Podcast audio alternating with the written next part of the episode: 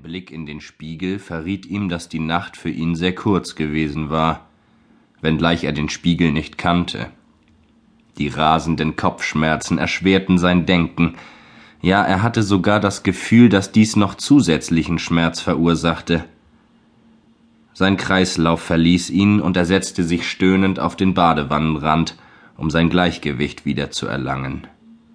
Verwirrt tastete er nach, ob er wirklich auf einem Rand saß, denn in seinem Bad befand sich nur eine Dusche. Mühselig erhob er sich und sah noch einmal in den Spiegel, in der Hoffnung, dass dort eine Antwort stand oder zumindest eine Erinnerung zurückkam. Er kannte dieses Gesicht. Es war seines. Es war wohl kein Albtraum. Zwar sah er richtig schlecht aus, mit tiefen Augenrändern und verdorrten Lippen, aber es waren keine Verletzungen zu sehen. Ein Unfall oder eine Schlägerei entfiel, somit auch ein Krankenhausaufenthalt. Er fragte sich, wie er in das Bad gekommen war. Dann entdeckte er ein Kopfkissen in der Badewanne, was vieles erklärte. Er hatte noch seine Klamotten an und empfand dies auch als normale Kleidung, wenn er auch nicht annähernd wusste, was er gestern angehabt hatte. Gestern war ein gutes Stichwort, er hatte keine Ahnung, was für ein Wochentag war, ja für den Moment konnte er nicht einmal das Jahr benennen. Plötzlich ging die Tür auf, und eine hübsche Brünette kam herein.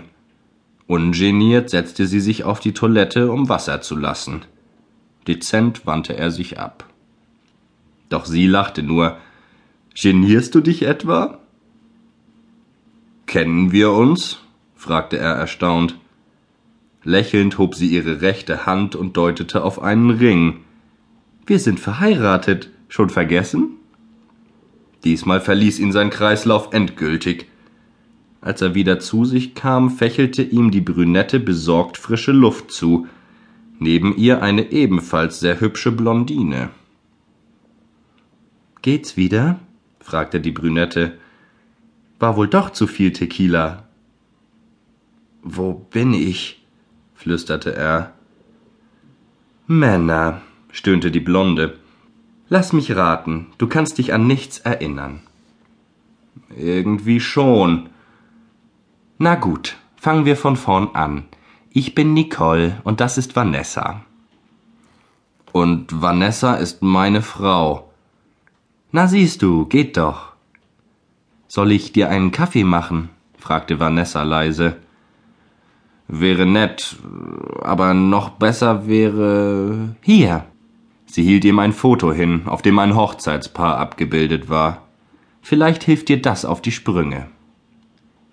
Er erhob sich langsam und betrachtete das Bild. Vanessa und er gaben ein hübsches Paar ab. Sie die glückliche Braut mit Schleier und Blumen im Haar, er der stolze Bräutigam in Anzug und Fliege. Und langsam kam die Erinnerung wieder. Er hatte gelangweilt in einem Café gesessen, als die beiden ihn ansprachen, ob er Zeit und Lust hätte, eine verrückte Idee umzusetzen. Kann ich einen Abzug davon haben? bat er. Natürlich, erklärte Nicole. Wenn du willst, mache ich eine ganze Fotosession mit dir. Immerhin schulden wir dir etwas. Vage erinnerte er sich an das Fotostudio im Keller des Hauses, und an die Fotos, die sie gemacht hatten, und an den Spaß, den alle drei dabei gehabt hatten. Lange war er nicht mehr so ausgelassen und albern gewesen wie am gestrigen Tag. Der Kaffee war fertig und Vanessa stellte eine Tasse vor ihm ab.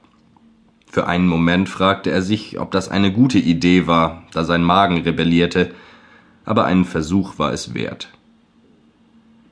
Es war für den Erbonkel, oder? Nicht ganz, erklärte sie. Mein Großvater, der von einer kleinen Rente lebt. Und der einzige Verwandte, den ich noch habe. Ein ganz lieber Kerl, der aber niemals verstehen würde, dass seine kleine Vanessa mit einer Frau zusammen ist. Verstehe. Was aber, wenn er mich mal sehen will? Ach, das kriege ich schon hin. Er wohnt weit unten im Süden, und außerdem hast du als Pilot ja auch nicht immer die Zeit. Pilot, wenn du meinst. Ich finde es nach wie vor albern, beharrte Nicole. Aber Vanessa hat es sich so sehr gewünscht, und ein Spaß war es allemal. Kann man so sagen, stöhnte er leise. Wenn du mal Lust auf Gesellschaft hast oder auf Tequila oder auf beides, jederzeit, verkündete Nicole. Einfach so? fragte er. Nur weil ich den Spaß mitgemacht habe?